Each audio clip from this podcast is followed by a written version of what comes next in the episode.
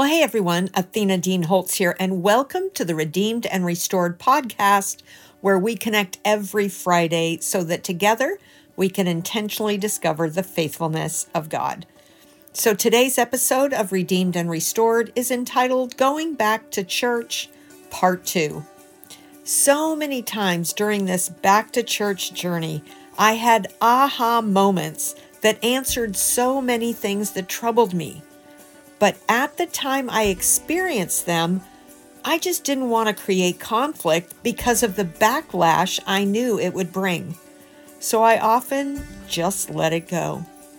Coming out of denial and becoming more self aware, while at the same time becoming more Holy Spirit aware, my heart was softening and I was willing to see my mistakes, my sinful attitudes, and my bad decisions but at the same time keep my gaze set upon His faithfulness and the work the Holy Spirit was doing in me.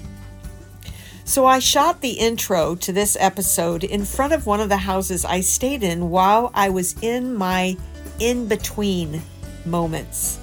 I rented a 10 by 10 bedroom for $325 a month and began to put roots back down in the town of my demise. So take a moment, write a review on Apple so even more folks can hear about this podcast and be encouraged.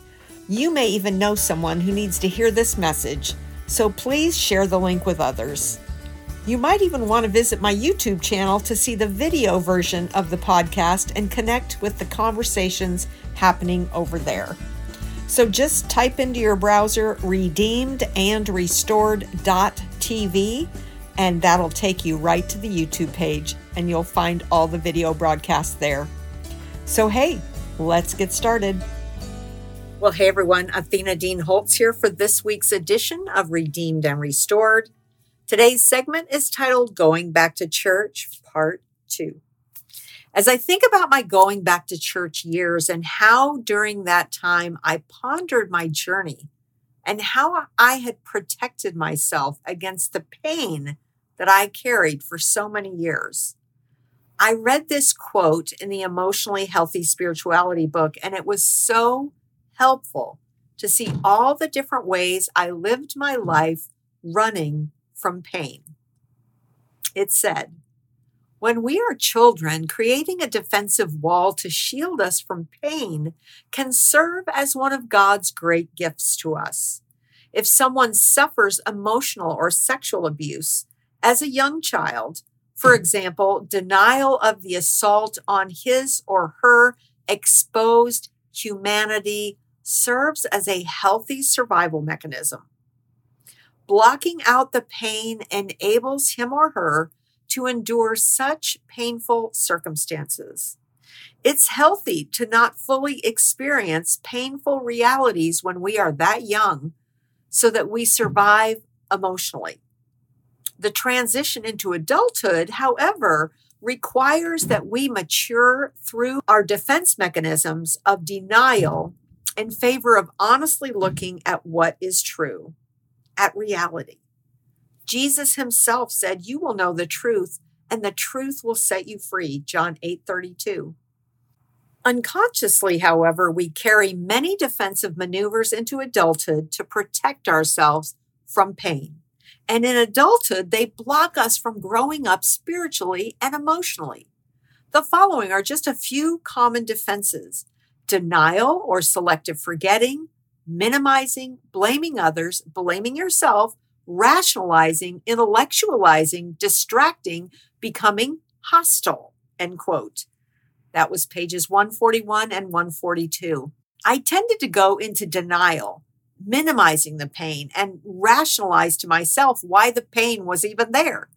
I think I used my positive personality and natural sales ability to actually sell myself on how it's really not that bad, rationalizing away the pain and convincing myself that I really don't feel it.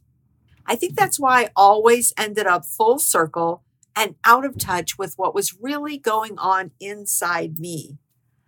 But then I would go into denial, minimize, and rationalize it away so I'd be good again for a while. but I'd always end up back where I started. I could look back and see specific times in my life where I'd utilized these defensive maneuvers to my own peril. A failed marriage, allowing myself to be cut off from my children, losing control of the business I helped to establish. Every single time I denied the truth, minimized and rationalized away the terrible pain instead of allowing the Lord to teach me in the pain and maybe even open my eyes to the errors of my ways. As I made my way back to church, I made the decision that rather than going into my normal routine, I would allow myself to feel the pain that came, embrace the negative emotions, and ask God to show me how He felt about each one. This was a powerful process for me to pursue that of bringing to the Lord in the middle of each thought and emotion. Each one was a result of the pain of my past, whether my spiritual abuse or from my childhood.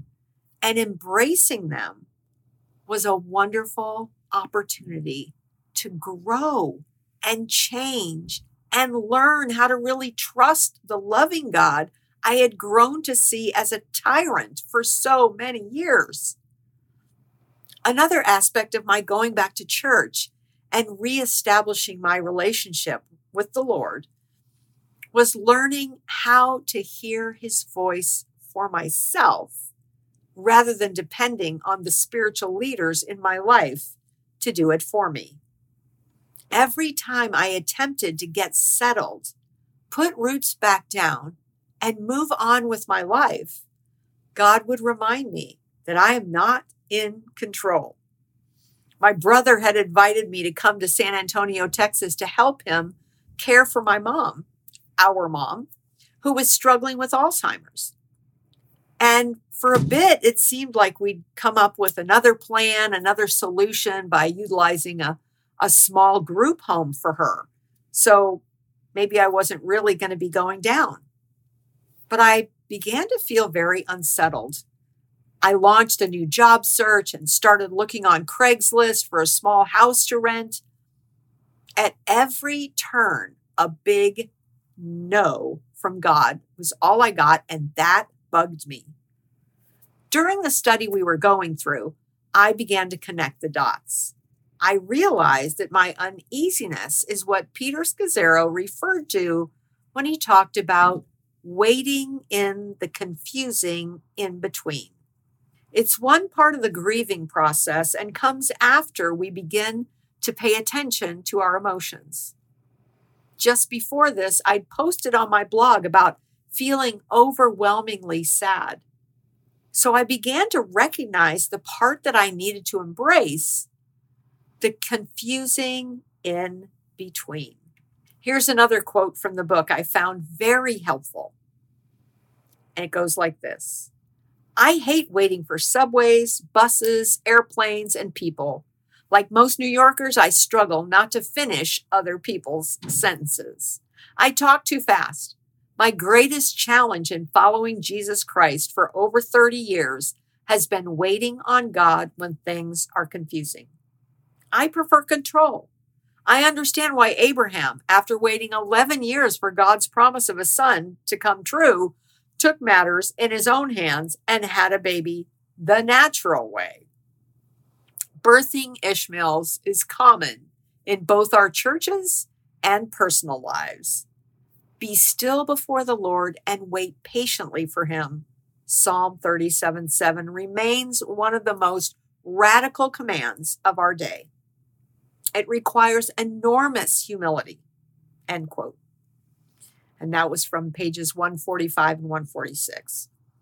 I kept wondering what I was going to do when I grew up. Where was I going to live? What was life going to look like for me? Remember, I was completely starting over. And by this time, I was the big 6 0. I was 60 years old. And all of this wondering, and God was not giving me any hints. So I proceeded to wave the white flag of surrender.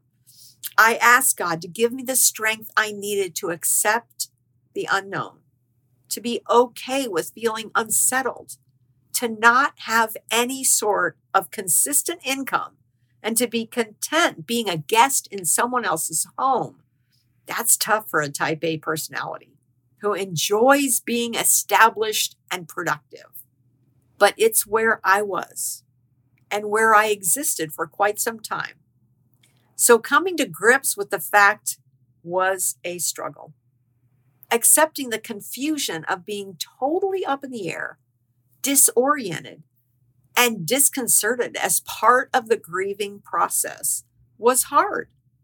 But I knew it would be good for me and an experience that would increase my trust in the one who delivered me from captivity.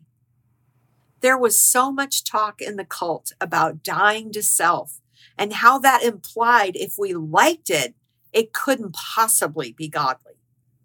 I was so relieved to find in the Emotionally Healthy Spirituality book this quote in the chapter called The Top 10 Symptoms of Emotionally Unhealthy Spirituality. And I quote, dying to the wrong things. As Irenaeus said many centuries ago, the glory of God is a human being fully alive. True, Jesus did say, if anyone would come after me, he must deny himself, take up his cross and follow me. Luke 9 23. But when we apply this verse rigidly, without qualification from the rest of the scripture, it leads to the very opposite of what God intends. It results in a narrow, faulty theology that says the more miserable you are, the more you suffer, the more God loves you. Disregard your unique personhood it has no place in God's kingdom. We are to die to the sinful parts of who we are, such as defensiveness, detachment from others, arrogance, stubbornness, hypocrisy, judgmentalism, a lack of vulnerability, as well as the more obvious sins described for us in Scripture. Do not murder, do not steal, do not bear false witness, speak the truth, See Exodus 20, 13 through 16, and Ephesians 4, 25. We are not called by God to die to the good parts of who we are. God never asked us to die to the healthy desires and pleasures of life, to friendships, joy, art, music, beauty, recreation, laughter, and nature. God plants desires in our hearts so we will nurture and water them. Often these desires are passions and invitations from God, gifts from Him. Yet somehow we feel guilty unwrapping those presents. When I ask people, tell me about your wishes, hopes, and dreams, they're often speechless. Why do you ask? They respond. Isn't my only wish, hope, and dream supposed to be to serve Jesus?